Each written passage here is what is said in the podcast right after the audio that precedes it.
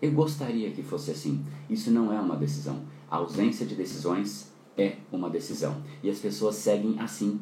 Elas não escolhem as amizades. As amizades aparecem, então são os meus amigos. As pessoas não escolhem o que ela vai aprender, elas não escolhem treinamentos, elas assistem o que aparece na frente delas. E talvez você seja um desses. Infelizmente, você simplesmente, ou felizmente nesse caso, você simplesmente se deparou com uma live que fala a respeito do seu cérebro, de como ele funciona. Mas talvez pare aí a decisão. Simplesmente apareceu para você e você assiste e acabou como um telespectador da vida. Existem outras pessoas, e que bom que são muitas, porque os nossos alunos são muito volumosos, né? a gente já bateu aí 16 mil alunos, mas são pessoas que de fato olham para esse conteúdo e falam: não, eu tomei a decisão. Não quero só ficar assistindo as coisas que se apresentam para mim. Ah, eu estou assistindo televisão, então eu espero o que o jornalista vai me apresentar e aquilo vai ser o que eu vou consumir. Eu quero ter amizades, então eu espero o que a vida vai me apresentar e ali são as minhas amizades. Então essa é uma pessoa que é passiva. Ela tem esperança, mas a esperança pior possível, que é do verbo esperar.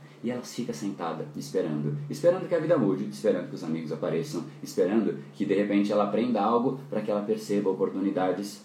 Esperando. Essa esperança eu não gostaria que você tivesse. A esperança do verbo esperar. E para que você não espere, você de fato não pode tomar a pior decisão de todas. E esse já é o nosso primeiro ponto.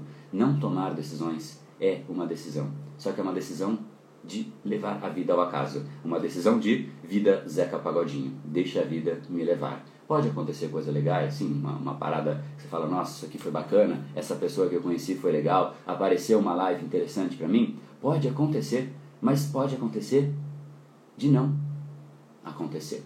E esse foi mais um dos episódios da série Brain Power Drop, uma pequena cápsula de reflexão oferecida além dos episódios regulares. Para aprofundar no assunto de hoje e aprender como colocar o seu cérebro no modo de ação massiva, entre em brainpower.com.br/ação massiva.